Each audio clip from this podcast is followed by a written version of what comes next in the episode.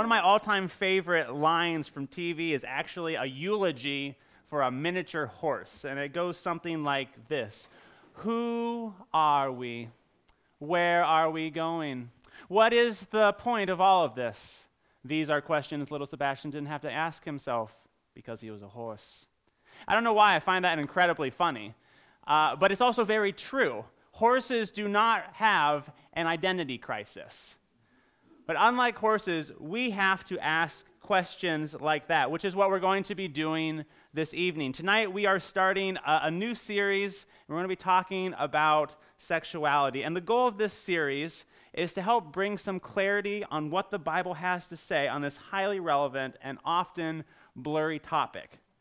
Uh, but before we can talk about marriage and singleness and the LGBTQ plus community, we, we have to answer the question that little Sebastian was exempt from Who am I? Who are we? And the reason that's so important is because our essence, who we are, shapes our ethic, what we do. And what often happens in conversations around sexuality is experience. What I feel, what I do, becomes personhood, who I am. And so, what, I want us to do tonight is for us to look at who we are as the, the foundation for the weeks to come. Uh, and, and, to do that, we're going to be in Genesis 1 26 through 28. And from our text, I want us to make three movements. I want us to look at the mirror, the distortion, and the image. Okay, so the mirror. Uh, our text is a rather significant one, and it's worth hearing it in its entirety uh, once again. So, God says, Let us make man in our image, after our likeness, and let them have dominion over the fish of the sea, and the birds of the heavens, and over the livestock, and over all the earth, and over every creeping thing that creeps on the earth. And so God created man in his own image. In his image, in the image of God, he created him, male and female, he created them and God blessed them. And God said to them, Be fruitful, multiply, fill the earth, and subdue it. Have dominion over the fish of the sea, and over the birds of the heavens, and over every living thing that moves on the earth. There's a lot of repetition in these few verses, but the one that I want you to really pick up on is this term image.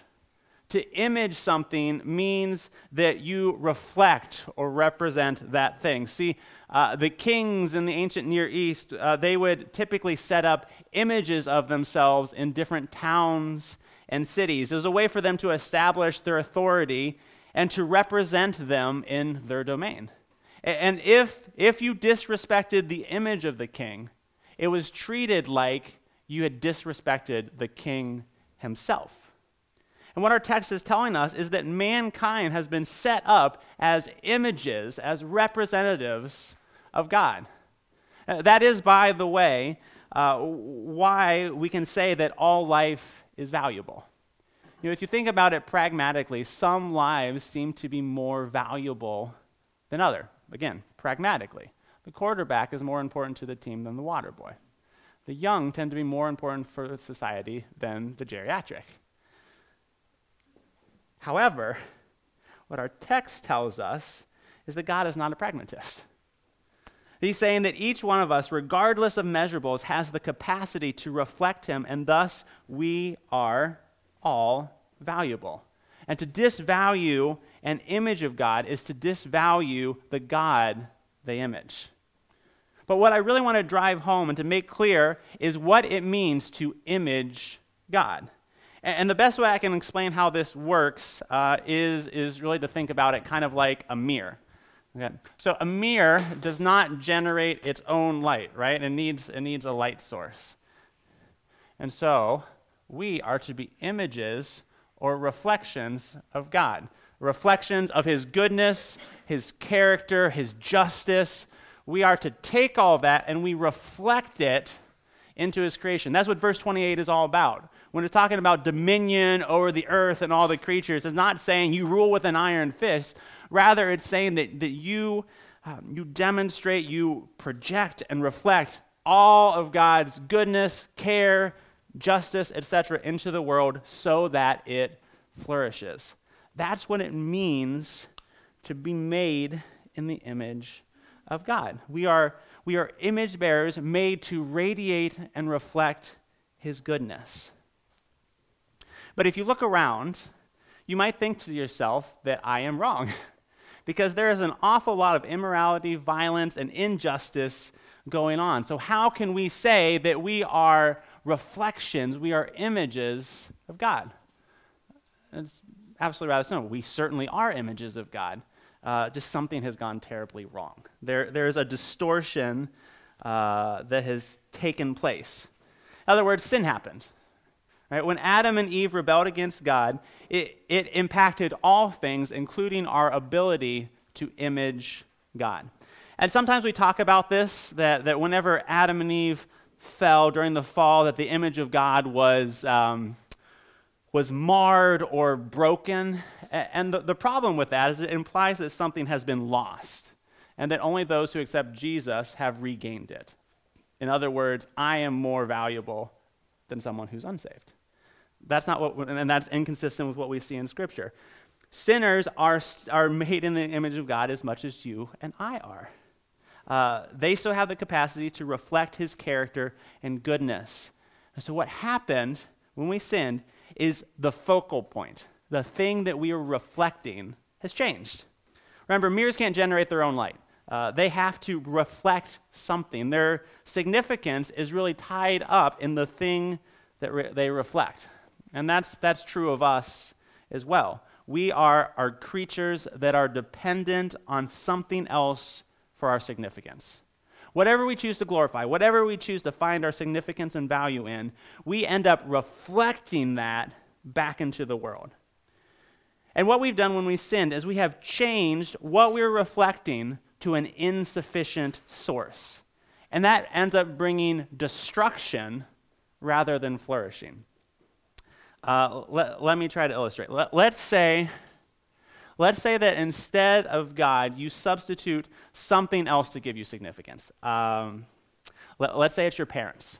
Uh, your life has meaning if your parents love and approve of you.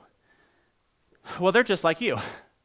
They are creatures that were never meant to shoulder that kind of weight, uh, which means that you have to do things to get them to work correctly uh, you have to, uh, to lie to them and present only the parts that you think will gain their approval. Uh, or, or, you have to criticize and nitpick them constantly because they aren't loving and providing for you the way you need them to.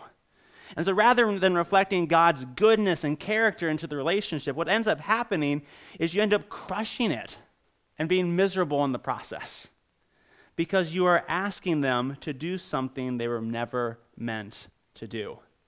And that's what happens, that's what's happened when we've rebelled against God. We have looked to other things for our significance, and in so doing, we've distorted the image of God. We're reflecting the wrong things, and it is, is reflecting nothing but chaos and destruction out into the world.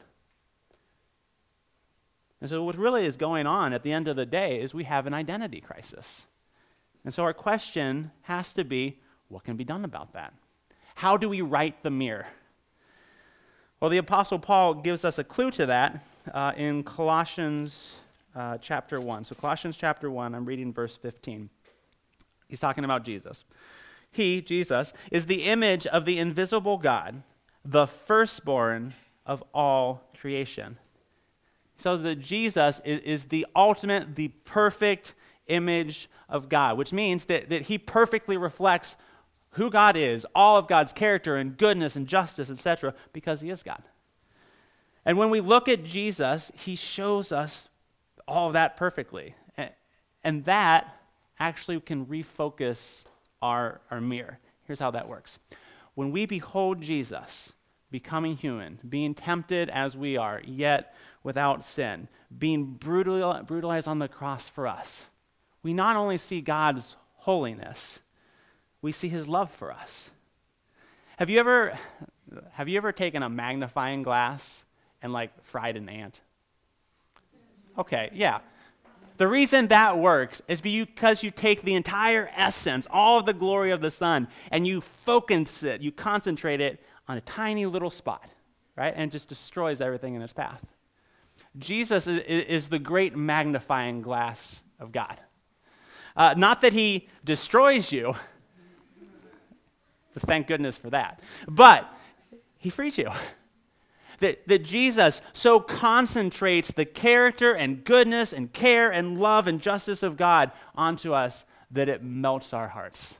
It realigns the mirror so that we can accurately reflect God's character and goodness. And when we grasp this, when we experience it, it, it turns the mirror. It allows us to, to reflect all this back into the world as we were made to do.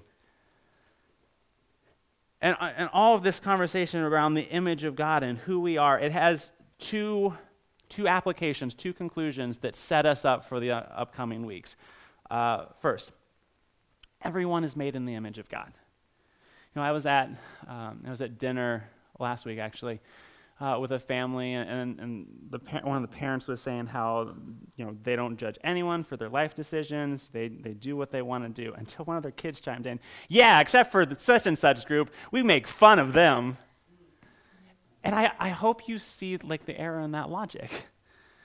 That regardless of the de- decisions people make, sexual or otherwise, they're still image bearers they're still incredibly valuable in the eyes of God and should be in our eyes as well. They deserve the same value and care that God has extended to us in Jesus. We have to keep that in mind anytime we're having conversations in general, but specifically around the topic of sexuality. Second, you yourselves are made in the image of God. And for some of you, you, you just need to let that sink in. you are made in the image of God. The old mantra rings true God made you special, and He loves you very much. Embrace that. Accept it. Believe it. It's true of you. And for others of us, we need to be challenged to start living like we are images of God.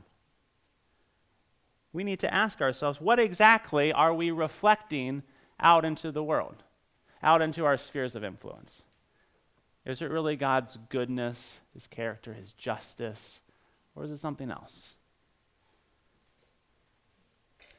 Over the, ne- over the next week, we're going to build on all of this and see how identity relates specifically to our sexuality, how being made in the image of God impacts how we understand our sexuality. But, but for now, I just want us to sit here with who we are, who we are in Christ.